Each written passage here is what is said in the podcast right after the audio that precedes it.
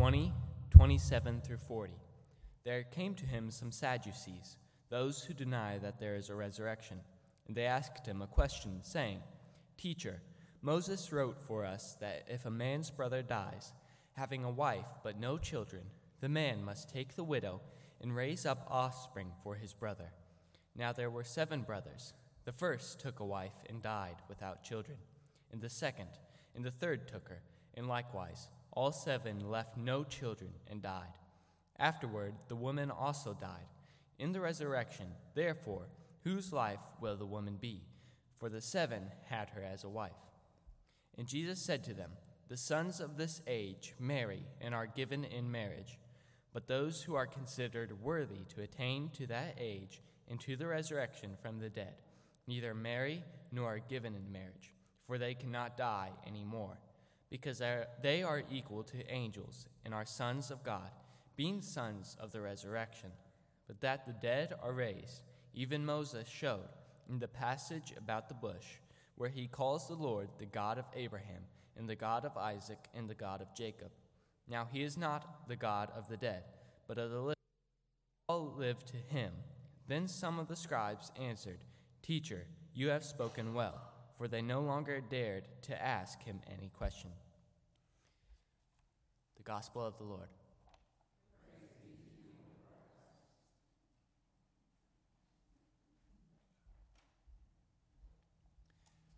Well, I'd like to start off by saying that I didn't specifically intend for this passage to land on Mother's Day. I just sort of, you know, mapped out the sermon schedule as we've been going through Luke, and this is where this particular text happened to land with this um, crazy story about a woman who has seven husbands who all die and leave her childless. Um, happy Mother's Day. Uh, great text to wind up preaching on Mother's Day. Whole uh, wife and mother role that we honor today. Uh, don't get too attached to it, it's not forever. Uh, I mean, for, for my wife, that might be good news. There's light at the end of the tunnel, so that's good. Um, I do think there is some encouragement uh, that even applies to Mother's Day in this passage, which we'll, we'll get to hopefully later on. Uh, but before we dig into the passage, I, I want to make sure we're all on the same page that this is not even primarily about uh, marriage or motherhood.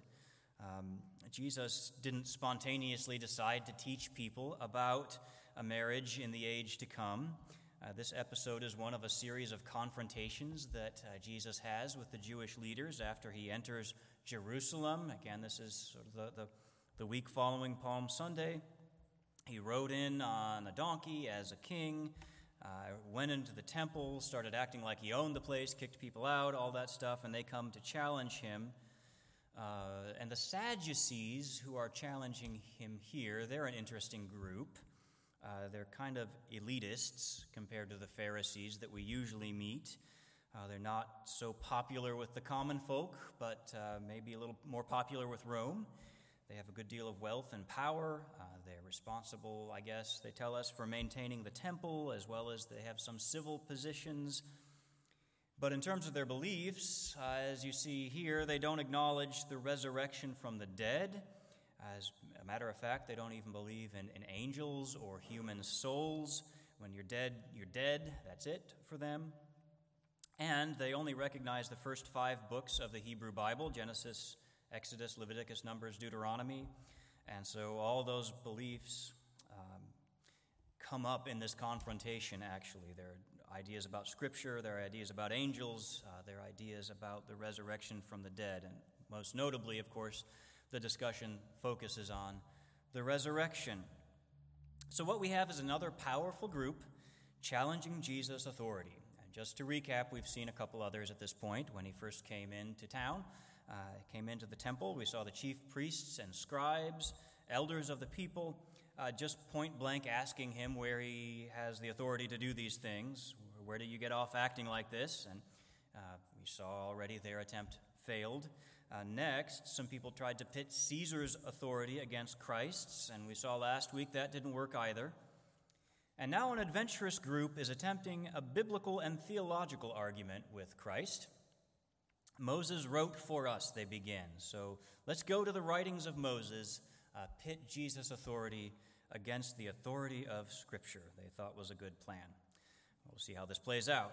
And we will essentially look at three questions, sort of by way of an outline. First, what is Jesus saying about marriage? I'm sure you want to know, so we'll have to get to that one first. And second, what is Jesus saying about the resurrection, the age to come? And then third, what does all of this tell us about Jesus, who he is, what he came to do? So, first, what is Jesus saying about marriage? Before I answer that, we should look at the Sadducees' question and their scenario here in depth a little bit more. Again, they don't believe in the resurrection, so they create this kind of crazy sounding but theoretically possible scenario, uh, which uh, Trey read for us. Essentially, I'll just summarize it like this A woman's husband dies, leaves her childless. According to the law, she marries her late husband's brother. So there's step one and step two. Then we repeat steps one and step two until she runs out of brothers to marry. And then the woman herself dies. So, as, as it's been called, I didn't come up with this on my own, but you have one bride for seven brothers. Now, a modern observer might ask two questions, at least, about the scenario. First, are we sure that all these guys died of natural causes? Is it possible that these guys, they just couldn't hold their arsenic, if you catch my meaning?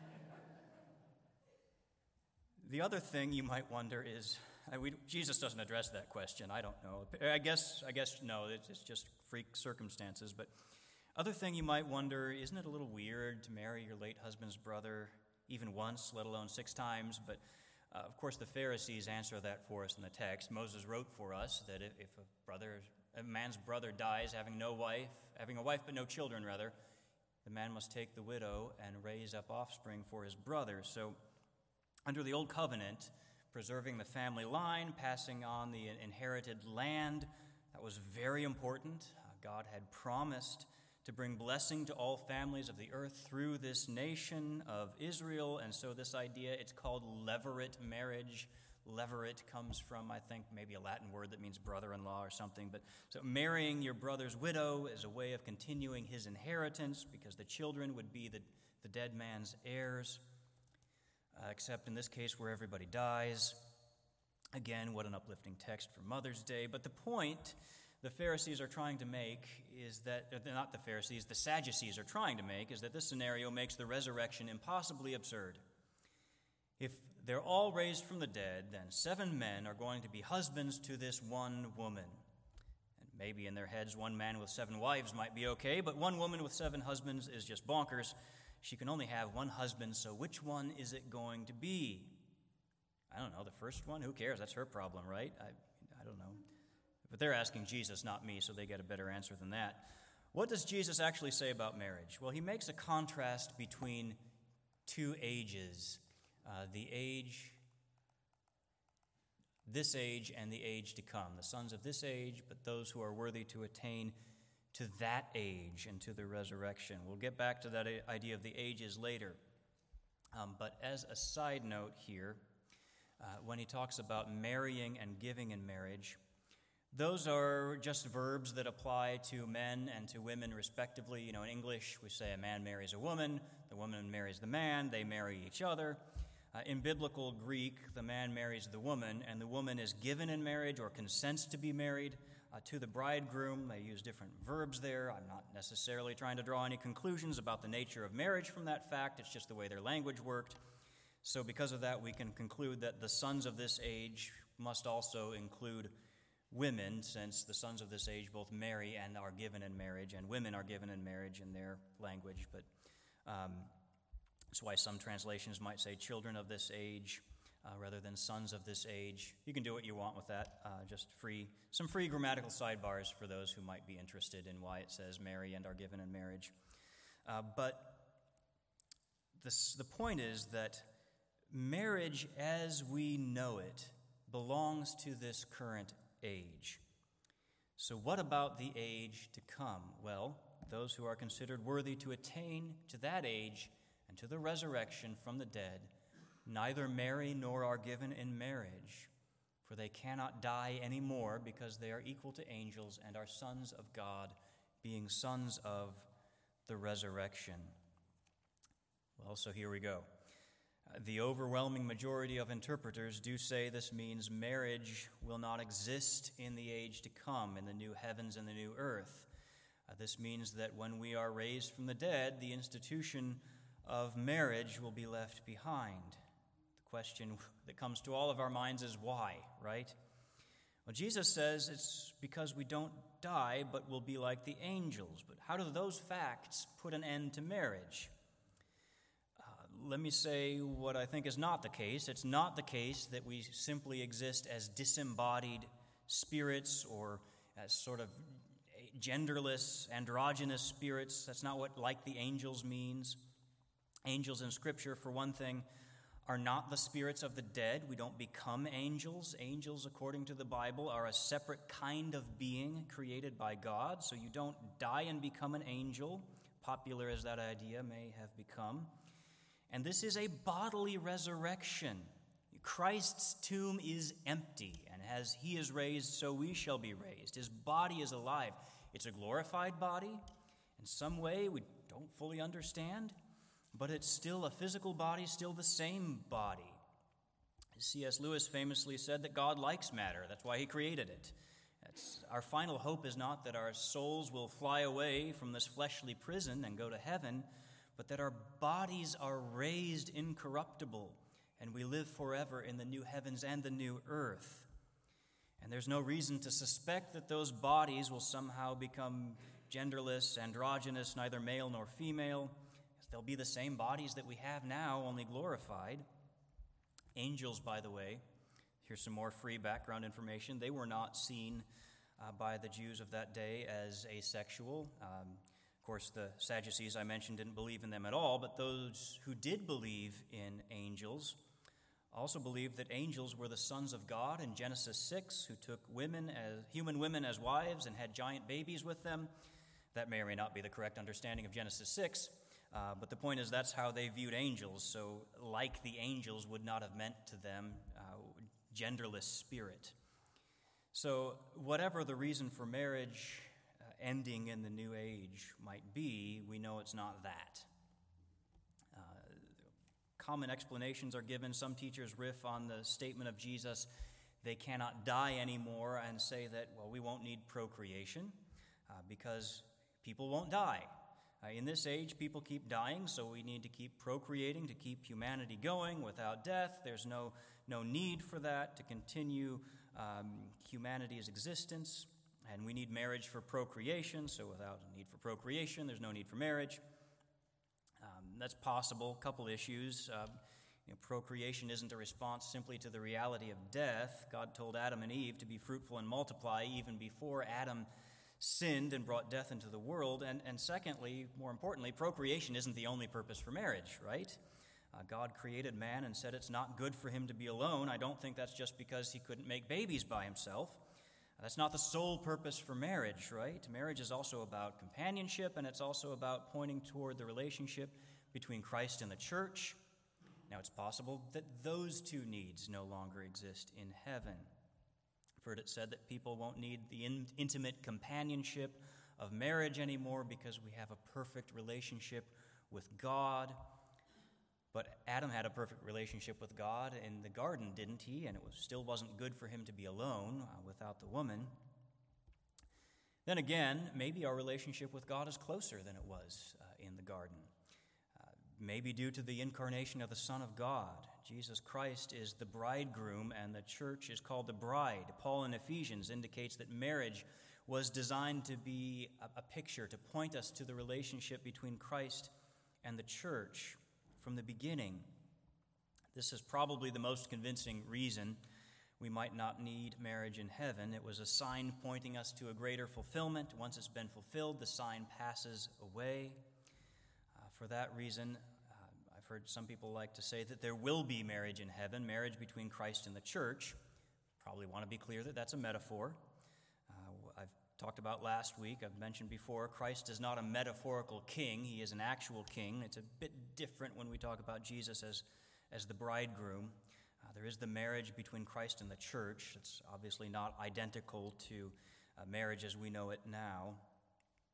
But uh, that still, that's the best reason I know for explaining why marriage might not exist in the new heavens and the new earth, because the, the, the thing that it's designed to point us to will have been fulfilled. Uh, I will mention here, I heard an interesting alternative viewpoint from a seminary professor last summer. I don't know how we got on this topic at all, but he took the terms marrying and given in marriage to refer to the, the idea of vows and, and covenant ceremony, which he said, in his view, are necessary because it's a fallen world to protect the integrity of that one flesh union uh, that we commonly call marriage. So perhaps in the new heavens and the new earth, without sin, there's no need for uh, the, the act of, of marrying or giving in marriage. We might still have one flesh unions, committed, monogamous, heterosexual, one flesh unions, simply without the need for the act of taking vows, uh, in the same way, perhaps, that Adam and Eve simply were man and wife. Maybe that's a stretch, maybe not, I don't know. Uh, at the end of the day, this is kind of all speculation. And actually, that's the point. Uh, based on this text, I might say it doesn't look good for marriage after the resurrection, at least not marriage as we know it.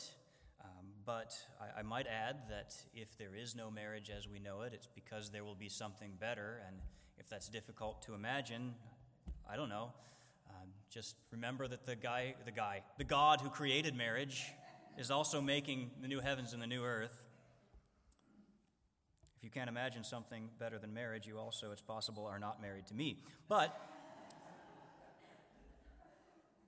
I don't really know what our resurrected life will look like. So I'm hesitant to say for a fact that there will be no marriage and that I know exactly why. The Apostle John, in the book of 1 John, said that we are God's children now, and what we will be has not yet appeared. But we know that when Jesus appears, we will be like him because we will see him as he is. This is John. He knew Jesus as well as any of the other apostles or better. And he says, I don't know what we're going to be like when God's done working on us.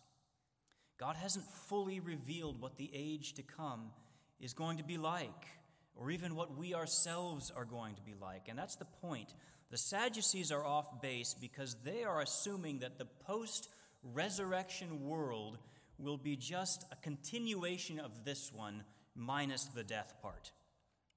So they come up with their little hypothetical situation based on this assumption that it's just the current world as we know it, only with us raised to life within it.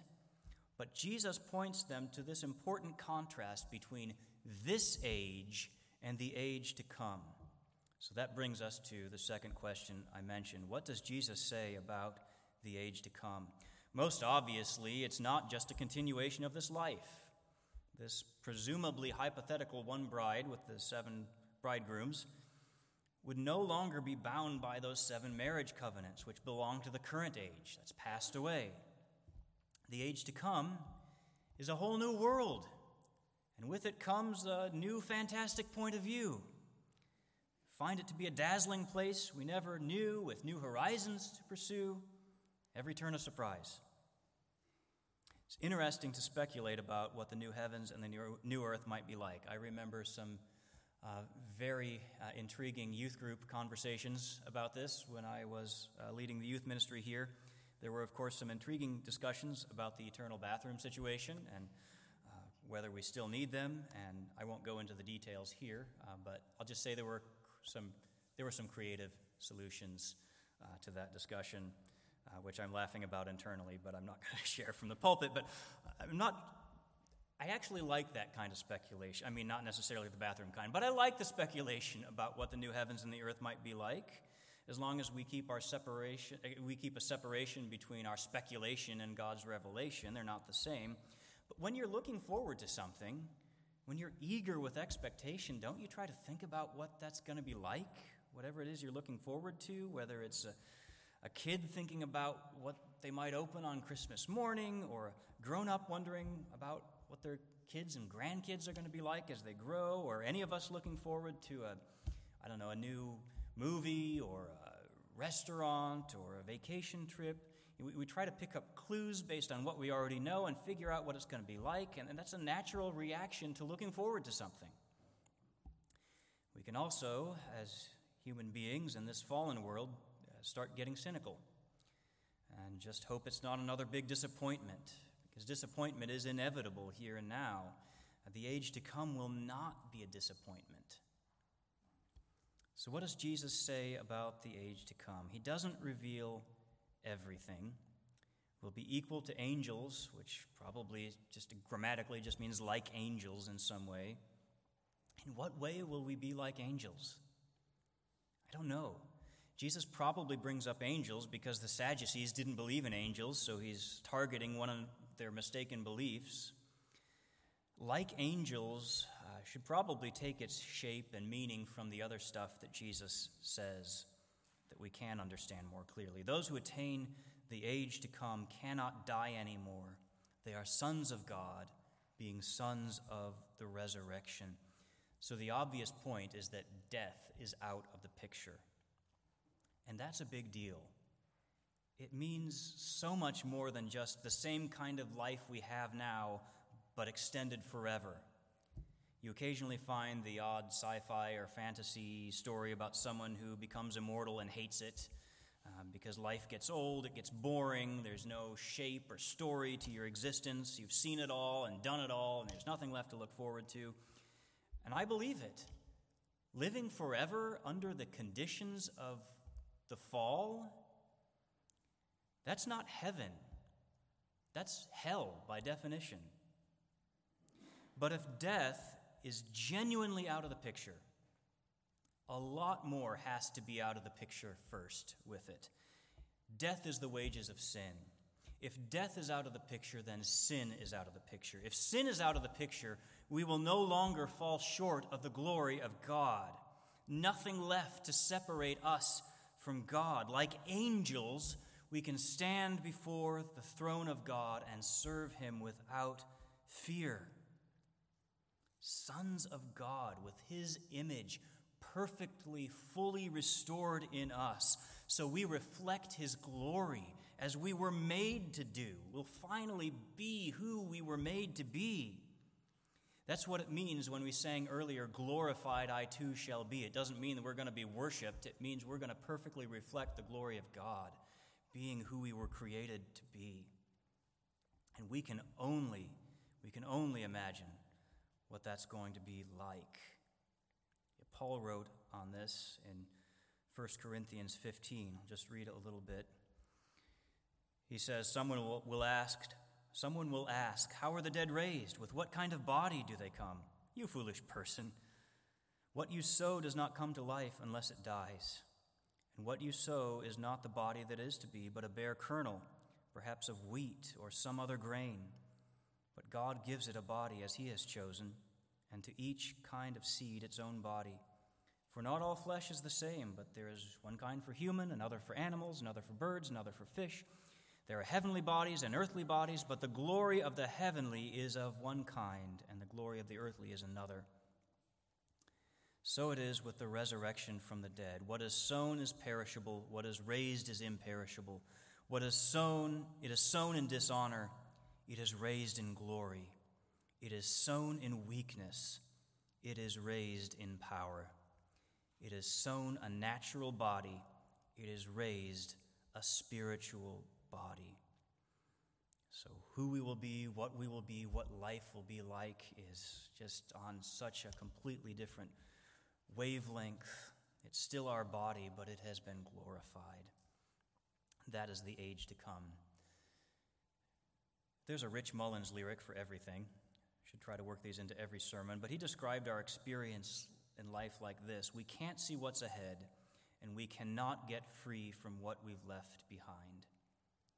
And that's so often true, isn't it? Past sins and mistakes seem to follow us. Past losses and grief just haunt us. Past pains are still felt.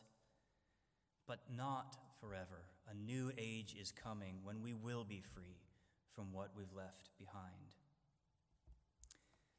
So at this point, I might, with caution, venture a Mother's Day application of some sort. You know, motherhood is a high calling. It goes back to creation, back to the words that God spoke to the first man and woman be fruitful and multiply. Yet now, as the age to come, it's invading this present age already. Paul wrote that it's now the gospel that is bearing fruit and multiplying. That's Colossians 1 6.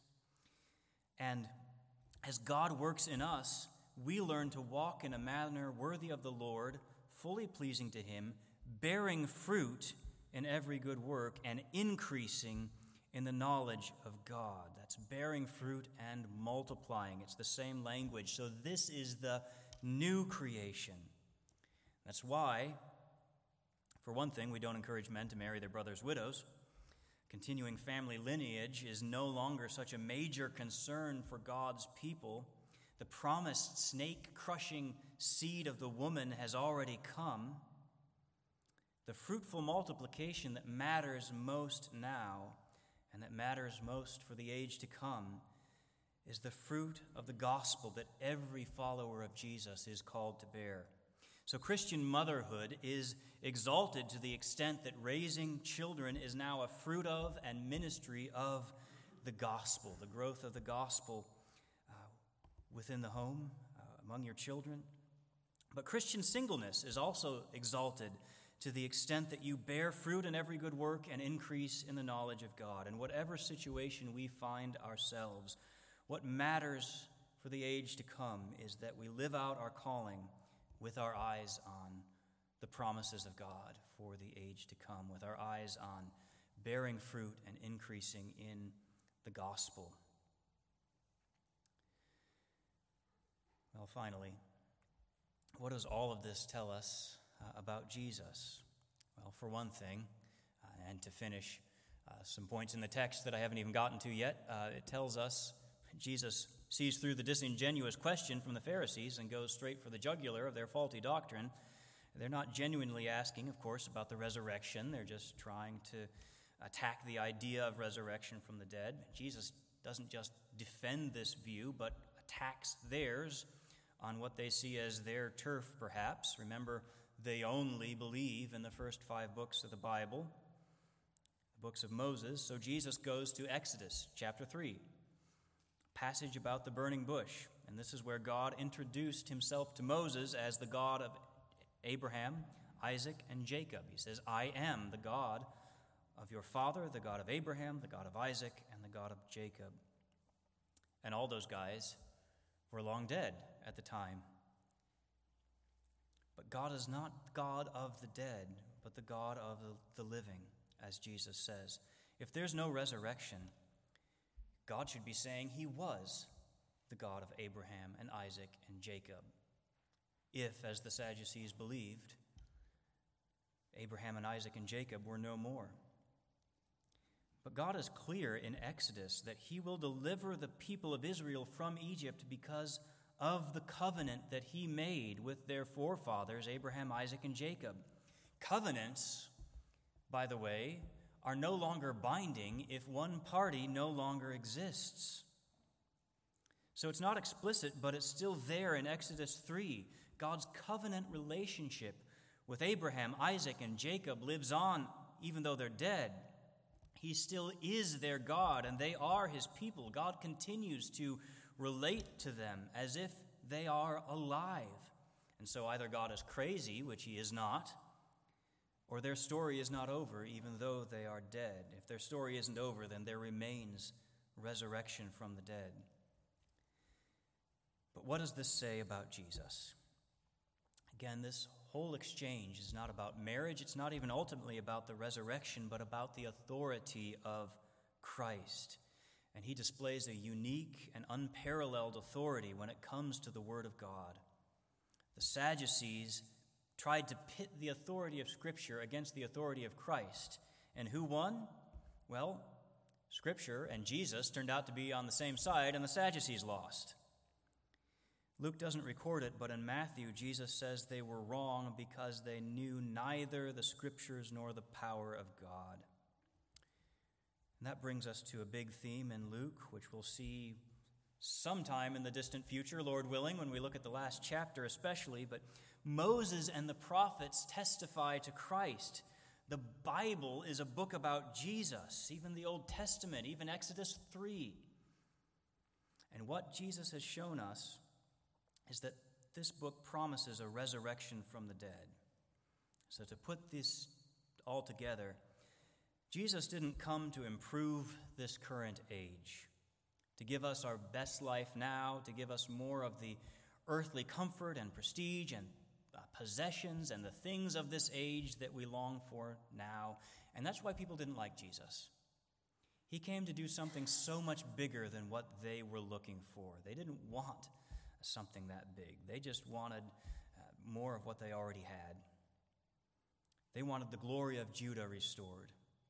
But Jesus came to restore the glory of God in human beings, his image bearers. He came to restore and reconcile all things to God.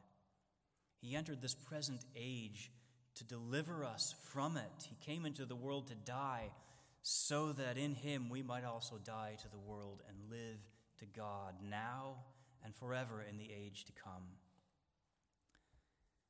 I want to close with these words of Paul uh, from the book of Romans that I think captures what we're talking about here who Jesus is, what he has done for us.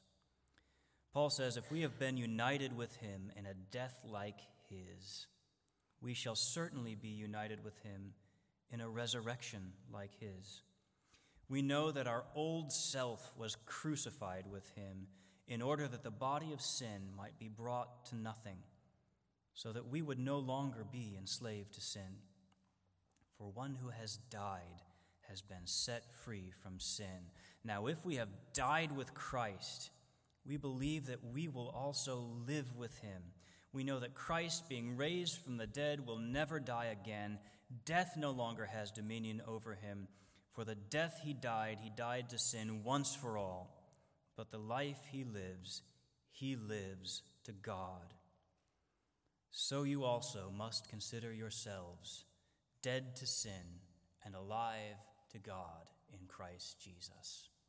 Let's pray.